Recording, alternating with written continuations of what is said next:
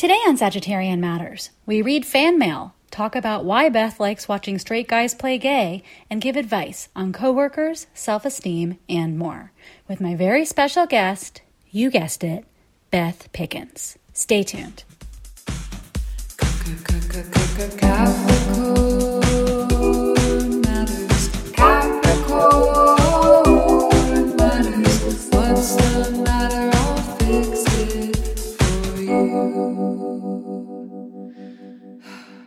Capricorn matters. Beth Pickens, welcome back to Sagittarian Matters.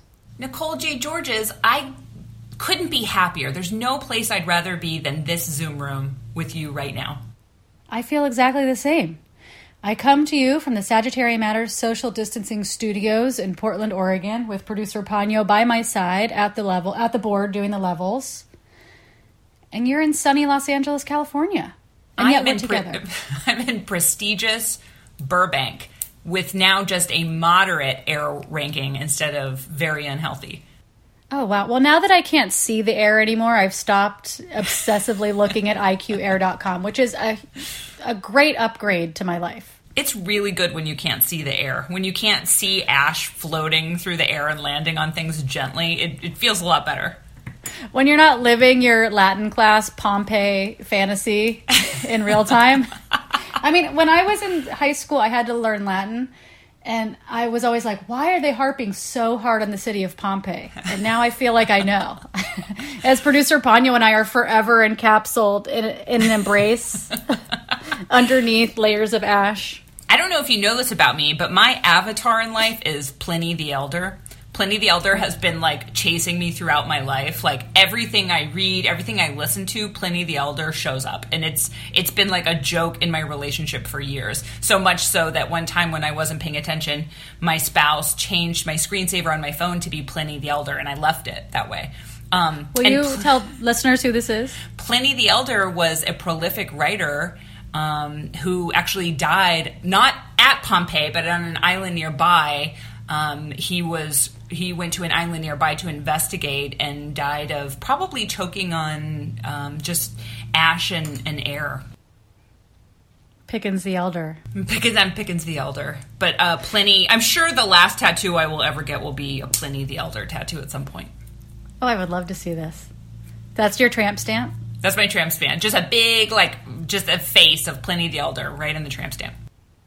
I want to tell you the only reason I never got a tramp stamp is because I heard it was painful. And I feel grateful now. That's I heard it was stopped you. painful. Yeah, to get tattooed like right over your kidneys or whatever's back there, you would know. Well, having only one kidney, maybe I I wouldn't have any pain then on the right side. So that's where I'll get plenty. I'll get plenty right where my kidney used to be. Oh my god. This is this is I mean, who knew that this was going to be the benefit of getting a kidney removed? I know, kidney the elder. I have some fan mail for you. We have fan mail, we have business, we have advice questions. Are you ready? Oh, this- yeah, I love it.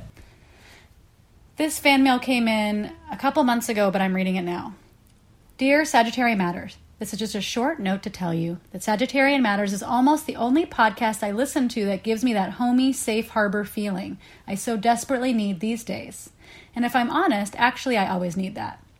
Thank you for keeping it going. It is such a friendly space for me, and I really rely on it. Years ago, that pod used to be CYG, but post Trump, it's been overwhelming to me. So thank you. I didn't want to let more time go by without expressing how I value your effort and your generosity. Sincerely, greetings, love, and appreciation in Appalachia. Wow, that's such a nice letter. That's really fantastic. I think Sagittarian matters. You know, I'm not just a participant. I'm not just a super a super guest. I'm a listener. I'm a long time listener, many time caller. So I agree. Like this is a really homey, nice place to be in the podcast universe. That's nice to hear because it, it is a little bit like shouting into a void where it's really just me and producer Chris and whoever the guest is talking about it. And then I put it out and then I'm like, I don't know. I don't know. Maybe people are listening. You get some like vague numbers about downloads and listens, but what does that actually mean? What? what Yeah, well- I, I think that this this speaks Nicole J. Georges Mary Potter to the power of fan letters and telling people who make things that you love that you love them. So important. I was just talking to my CCA class yesterday about when when you approach somebody and you're asking for something of them to really iterate how much you're a fan of their work and their thing. And I was afraid that it almost felt like I was asking them to be disingenuous and to try to like butter somebody up. But actually the truth is you are approaching someone for something because they have what you want. There's something you like about them. And I feel like it never takes away from you to give someone praise or compliments or to let them know how much you appreciate them. And also, sometimes people take for granted the things they're doing well. Like you see someone, like someone sees you, Beth Pickens, and they're like, well, Beth Pickens has beautiful hair. She obviously knows she has beautiful hair because it's so beautiful that people probably tell her all the time, so I'm not going to tell her. But, But if everybody thinks know that, is I haven't had a haircut since before the pandemic, and I've had low hair esteem since mid March. See, so they may take for granted that you have wonderful hair, and then it just takes one person telling you for you to be like, you know what? Thank you so much. Thank you. I am at the point in quarantine where I, I have been trimming my own hair, watching, you know, not highly regarded YouTube videos of people being like, cut your own layers. So suspicious kind of cut your own layers videos from lots of different perspectives. Someone's like, I like to cut my hair dry, which I've never heard of before. It just all kinds of I shenanigans. like to now get at craft scissors from Jo-Ann's Fabrics and just go to town. Well, now I'm at the point where I'm just ready to go full punk DIY, and I would like for my same sex partner to try and cut my hair into a precision bob. I just want to like see how close we can get with my wavy ass hair and her never having given a haircut before in her life to just it being the straightest, most perfect, hardest the haircut. Like Ramona Quimby age eight hair that you can achieve. like a Vidal Sassoon Ramona Quimby is what I'm gonna go for. I just think it would be a fun experiment because like we're at a point where you know I may as well just wear a Zoom wig. If we mess it up, I could just wear a wig. That's fine. I mean, yeah. Six months into quarantine, my kingdom for a pedicure. oh my god! That's oh my god! The most bougie thing I've ever said. No, I've heard bougier, but we'll talk about that off off air. Great. Beth Pickens, you had a question a few months ago that you gave to listeners. And will you reiterate that question? Because today we have some feedback on that question. Yes, the question that's haunted me for my entire adult life is this Why, when straight cis male actors play gay in movies, do I think that is so hot? And yet, when their cis straight female counterpart actors play lesbians, I'm like, gross, get, get out of here. What are you doing? Right? So, why? I mean, obviously, everything at the end of the day is just white supremacy and sexism, but I want some more nuance and intricacy. Why did I think "Call Me by Call Me by Your Name" was so hot when Timothée and what's his face Armie Hammer um, were like getting it on? I was like, this is the hottest thing in the world. And I asked myself, if this was women though, and I knew they were straight in real life, I wouldn't. I would. I would. I would be like, get rid of this. I don't. I'm not into it. Why? I ask you. Dear Sagittarian Matters, my theory on Beth being turned off by straight women playing gay might be because subconsciously the fantasy is empty. The male actors playing gay is a fantasy that she can indulge in. The dudes are straight, so whatever. Whereas the straight women, the spell is broken from the very beginning. It's a broken fantasy from the beginning. Okay, that's one. We got another one. Dear Sagittarian Matters. Oops, that was about Tahini. In response to Beth's question about straight men playing gay in film, I wonder if maybe she's just into gay men and there aren't famous portrayals of queer men playing queer men. Like, the comparison would be queer men playing queer men versus straight men playing queer men. Not straight men playing queer men versus straight women playing lesbians. Just a thought. We also got an email answer from writer, Los Angeles writer Sam Cohen, who's a big fan of the pod. Um, and she wrote me about some other matters and then wrote to me this. Okay, here we go. Quote. Also, I remember listening to a Sagittarian Matters early in quarantine where you wanted to know to know why you like when straight male actors play gay, but when you find out a les portraying actress as straight, you are sad. I will give you my take. So, I used to read fashion theory. I've always been an academic dilettante all my life. And one concept I remember is that traditionally, men are styled to look impenetrable, and women are styled to appear to have points of penetration.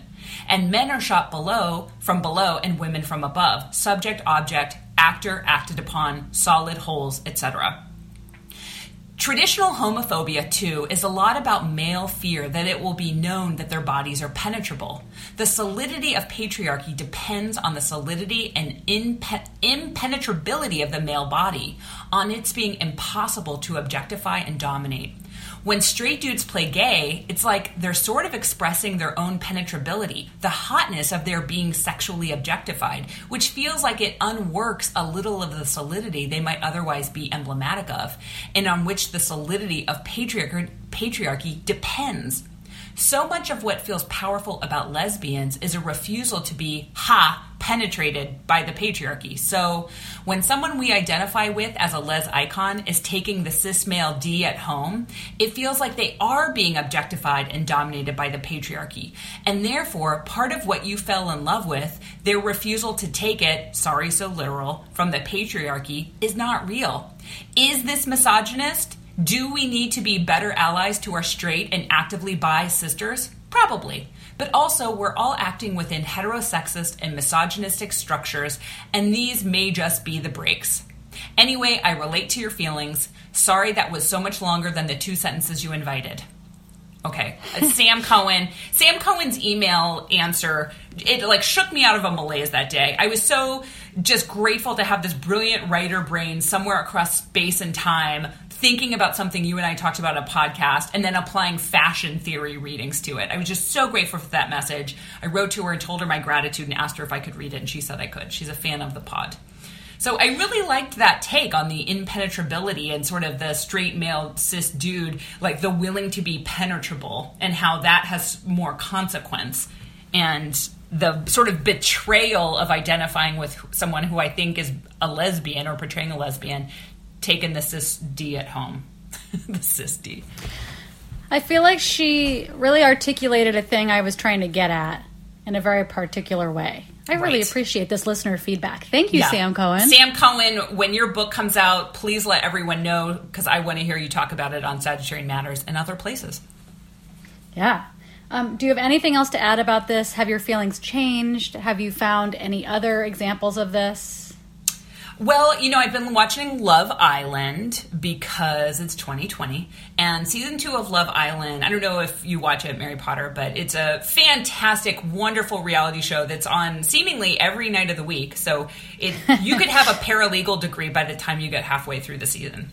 Um, and on it, it's like super, super hot super like normie hot young men and women in their 20s looking for love or to be Instagram famous whichever comes first. And I did notice that there, there's not really a lot of like sexy gay for TV stuff. It's not the women aren't like let's flirt and make out in front of the men and the men, you know, if they're making gay jokes, it's definitely happening off air. They don't really play in that arena at all. But one of the men, Connor Trott, who's from my hometown of Pittsburgh, Pennsylvania, sorry Connor. He, I don't know, seems a little gay to me. There's just a look, a troubled look in his eyes that I just feel like I can look deep at, into his soul and be like, I think there's a gay person down there. And when I imagine him as gay, he's super hot to me. Hmm. When I see him as straight, I, it's like I can't. All I see is like a, a- some gay, some gauzy fog. I don't see anything. It's just like a normative hot person in front of me just doesn't register. I just like can't see it. Sort of like how you always talk about when you see food that's not vegan, it's just like not food. Like you- you don't even register as food. That's what straight people are to me. Like they're just sort of like non-sexual entities to me. I don't know why. But when I thought for a second, I think Connor's gay. Suddenly, I had like the biggest boner for him. I was like, this guy is so fine. He's so smoking hot. But as soon as that spell is broken, he disappears again. He becomes a vapor. Interesting. So it appears in other places too. Am I do I have some gay male tendencies on the inside? I don't know. I don't know what's going on there. I don't watch gay male porn. I know lots of queer women and who do, but that's not it's never been my thing. I'm not attracted to I mean, this is going off in some other tangents that we can save for a different place and time off offline. It's just to say that when I see a man and I think he might be gay, suddenly he becomes a sexualized entity to me. Entity to me. I mean, surely it's because we're all part of the same queer family. Like I see queer men, I understand their sexuality, I'm attracted to their sexuality, even if it's not my sexuality. In a way that mm-hmm. straight sexuality just it's sort of just like an it's a it's a non-vegan food. It just doesn't it doesn't exist. There's just like Yeah. a gazy haze over it. Even though I've had heterosexual sex. Newsflash.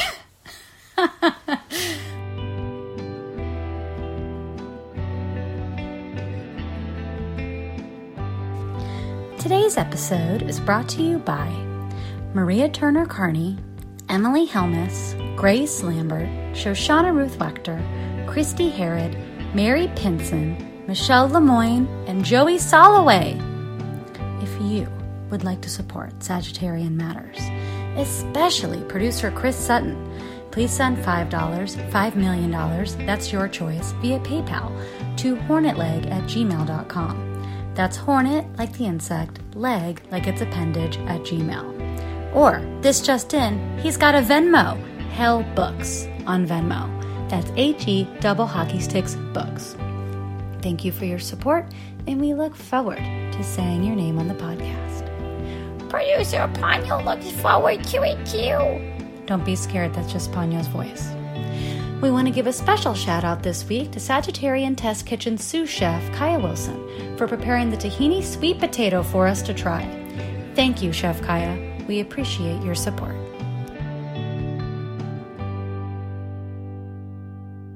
I want to tell you about something that I can't I can't completely wrap my mind around it, but there's a term I heard a while ago called butch blinders, and it was from a femme lesbian in Portland, Oregon, who basically was like, if you're out visiting your family, you're somewhere in the middle of nowhere, and there's no butches around, and you just need to get a little joy in your life, you just put on butch blinders. Basically, you pretend, you look at every straight man, and you try to imagine him as a butch lesbian, and like that will get you through just that moment. You're not necessarily like chasing after them and having sex with them, but you're just imagining that you're surrounded by butches and you're not surrounded by straight men. And it feels a little bit like yours is like a, a Right. You know, there, there's two similar games to this that I would like to name. One of them is the very controversial is that a 12 year old boy or is it a butch? The other is is that a rust belt middle aged woman or is that a dagger? So anytime I'm in Pittsburgh, my spouse, who is a very masculine, very masculine woman who is often just clocked as a man, we will marvel at like my aunts and other people around Pittsburgh who it's like they look like the biggest dyke. Like that is a dyke, but it is a heterosexual woman who doesn't even know gay people. Rust Belt This is- or Butch. Well, I would take this further is that I will look at them and then I'll imagine if I ran into them at a lesbian bar, say for Portland people, the Egyptian Club, the E Room of Christmas Past. If I ran into, if I saw my mother playing pool at the E Room, I would be like, yeah, sure, totally. Just Midwestern. wait, I'm doing the gesture. Oh, that's a good. I love that you know how to do that. My mom always wears like a like a button up shirt with kind of loose sleeves, and she'll kind of like pop her arms out to move the sleeves up, and then smooth the sides of her hair, which is basically the same haircut as Saddam Hussein. Like it's just like that kind of like puffy short, and she'll smooth the sides, and her just her wearing a button up.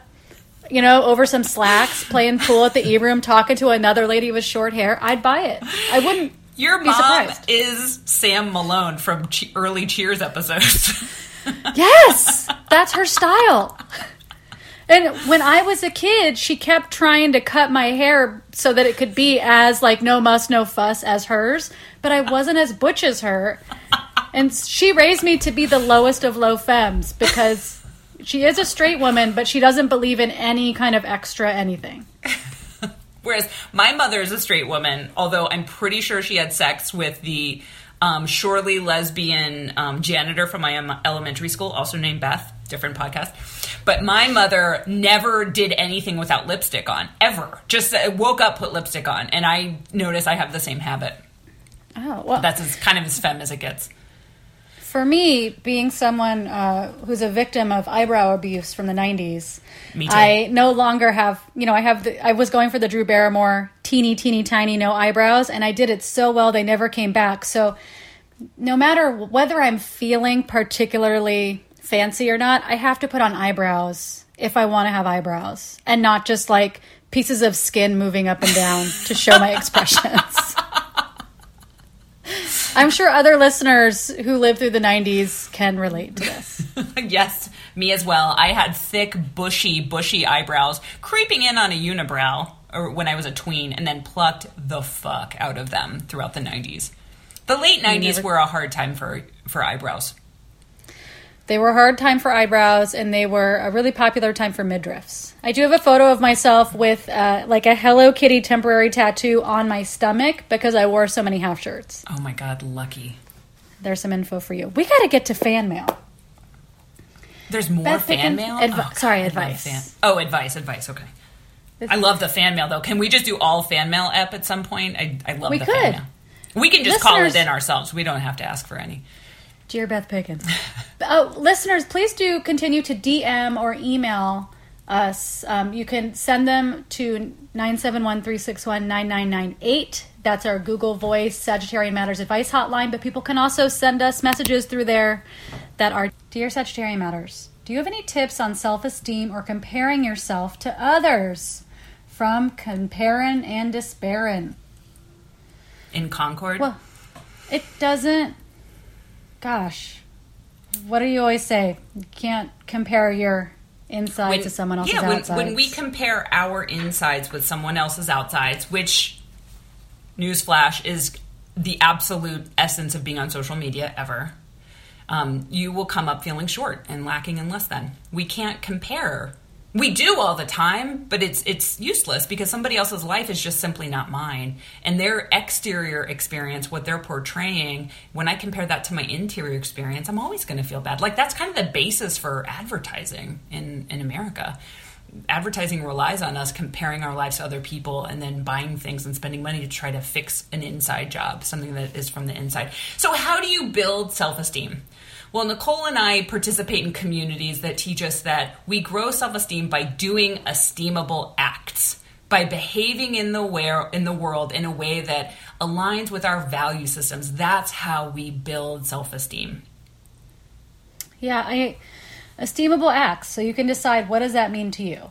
It can be little things like keeping one promise to yourself a day, making a reasonable boundary, like those kinds of things where you're advocating for yourself and feeding yourself and supporting yourself. And then it can be things where you are doing service, being of service, helping other people, doing things so you feel like you're spending your time for something outside of yourself. Because I know also there's that piece of shit in the center of the universe thing where people can get so caught up in their low self esteem and their self hatred that they actually can't see everything that's around them and everyone that's around them. And I think when you do esteemable acts and when you're more involved in community and can actually see and care about other people and don't just see them as a tool for like reflecting poorly on yourself then they actually can they're free to get the goodness that you do have and then reflect back to you how great you are Yeah, yeah. I, I think like a, a way to sort of cultivate self esteem in any given day is one, do something to take care of yourself. Two, take care of another person that you love. And three, take care of somebody who you don't know and who will never know you. yeah i think um i think that's really great and i just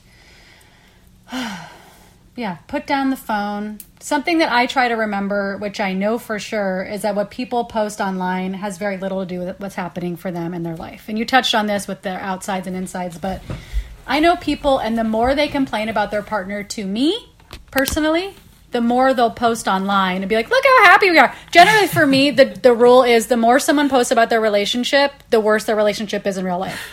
Because I try to imagine, like, what was their partner doing while they were, like, holding their phone in front of their face on vacation? Right. Like, what, what was the other person's experience like in the room? So when you're looking at something, you're like, look at how happy they are. I can tell they're happy because I see pictures of them smiling. Right. That, Yeah. that doesn't actually equal them having a lot of, like, happy interiority. No. Whenever you're feeling really bad, and everybody does, self esteem goes up, it goes down, it goes up, it goes down. When you're having a bout of low self esteem, I really advocate like get off the internet and definitely get off of social media for a week. Hmm. Yeah. And one more thing if this is about work or whatever, other people getting things doesn't mean you don't get to get them. So if someone, if you're obsessing over somebody getting an opportunity or getting something that you want, if you need a tool to interrupt that or at least pause it, you can put the phone away and just think to yourself, okay, what is the thing they have? Do I actually want that? And if I do, what are the steps I could take to get to it? Oh, I'm not willing to do any of those steps? Okay, well, then I just have to let it go and be happy for them. What if I just try to be happy for them? What if I send them a fan letter? What if we become allies instead of adversaries? They may not even know you're secretly their adversary. Beth Pickens. What does this listener do with a super intense and very neurotic colleague who's always saying sorry? From totally bugging in Bethesda. Oh, Bethesda. Neurotic, a neurotic colleague who's always saying sorry. Yeah, that's that's hard. I think first and foremost, just have some compassion. This is a wounded person. This is a wounded person that got programmed long ago to believe that they had to apologize for being on the planet. And they're preemptively doing something by apologizing. Like they're doing it for a reason, and the reason is not to get at you. It's probably to soothe some panic inside of them. So if you can lead with compassion, somebody who repeatedly says sorry might drive you crazy, but it's not half as crazy as they feel on the inside. And if you can have a little bit of love and softness for them, it'll go a long way. I think. Yep. I, Sorry. I- the Zoom studio. Is there an earthquake in the Portland Zoom studios? You're flipping around. Sorry. I think depending, think about your relationship to this colleague. How well do you know them? How closely do you work with them? And it's if it's somebody that you think it's appropriate to do this with, at a time when it's appropriate, maybe pull them aside. When a time when they are not constantly apologizing to you, and just say, "Hey, I've noticed that you say sorry a lot, and I just want you to know you don't have to be. Like you're allowed to make mistakes. You're allowed to feel wrong. You're allowed to be wrong. And I notice sometimes when I say I'm sorry a lot, it's because I'm anxious or worried that somebody thinks something of me. And I just want you to know, like, you're okay and you're allowed to make mistakes and you're allowed to just be. And you don't ever have to say I'm sorry to me unless it's you really fucked up or however you want to say it. But you know what I mean? Like a really kind thing. You also don't have to do anything because you might not be able to. This might be a better therapy situation than like a coworker to coworker, but you can kind of gauge what's your relationship to the person and leading with just gentleness and compassion. Just tell them like you're okay. It's okay. I know you're doing this and you don't even have to say sorry for that, but it's just like it's going on and I just notice it. It makes me concerned that you feel like you have to that you have to apologize and, and you don't. What do you think? Would Mary Kate? you suggest people say this to themselves in the mirror as well? Just say just as a practice. as a practice Hey, like you don't have to it's be okay. sorry? You, Okay. you get to make mistakes. It's okay. all right. You, you're all right. You're all right. It's 2020, and Beth Pickens said we only have to do a B minus job on anything. Beth Pickens, I agree with that very much. It it is uh, so compassionate and kind and gentle and generous and very different than probably. I just imagine myself in this person's position, just like grimacing at the person and turning away and avoiding them, Shut the fuck up. or just going, "You're fine." Oh my god, nothing happened. Yeah, yeah. But you can imagine that person might have grown up in an environment where they were saying "I'm sorry, I'm sorry," and having people be very violent and aggressive. And so if it's met Yeah. with just like gentle, gentle, gentle, like you're okay, you're okay, you're okay. Sometimes at work, I mean. I hate jobs. Like I don't go to jobs. I have to be self-employed because I can't. I, can't, I don't work well with others. But being at a job, like going to a place to do a job, feels awful, right? Like, don't you just want a coworker to come up to you and be like, "You're okay. You're okay." Yeah. hey, just so you know, the job you're doing is totally fine. You're doing a totally fine job here. Well, you know what was really helpful for me once, and I pass this on to students. I was on a grant judging committee, and we had all the folders in front of us of all the grant applicants, and they were like, hey, just before you even begin, everybody in this stack deserves to be here. They all deserve to be here. It's just a matter of choosing, you know, who's the best fit for this funding at this time. And I tell my students that, and some of them find it to be such a relief of just like, you all belong here. You all deserve to be here. So that that's already been said. That's the standard. Everything else is just us helping and refining and helping you get to your goal of what you want to do with your art. And Yeah. I think that that saying that to yourself when you are in a job and maybe even being able to say that to a coworker who's insecure could be really could be helpful information to have. Also, you fuck a job. Work is for jerks.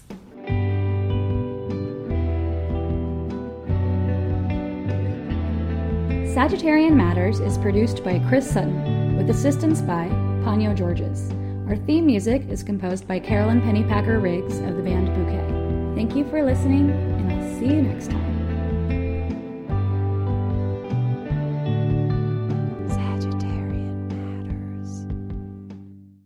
Hi, listeners, it's me, Nicole. If you would like to support me and Ponyo, in particular our comics and animal illustrations, go to patreon.com slash Nicole J. Georges. And for as little as $2 a month, you can have access to hundreds of pages of otherwise unpublished diary comics. For the price of one cold brew plus tip, you can become an honorary Sagittarian. And for the price of two vegan cupcakes or two vegan donuts, you can become a Ponyo's Friend Club member, at which point you really start raking in goods, including new buttons. Check it out. Patreon.com slash Nicole J. Georges.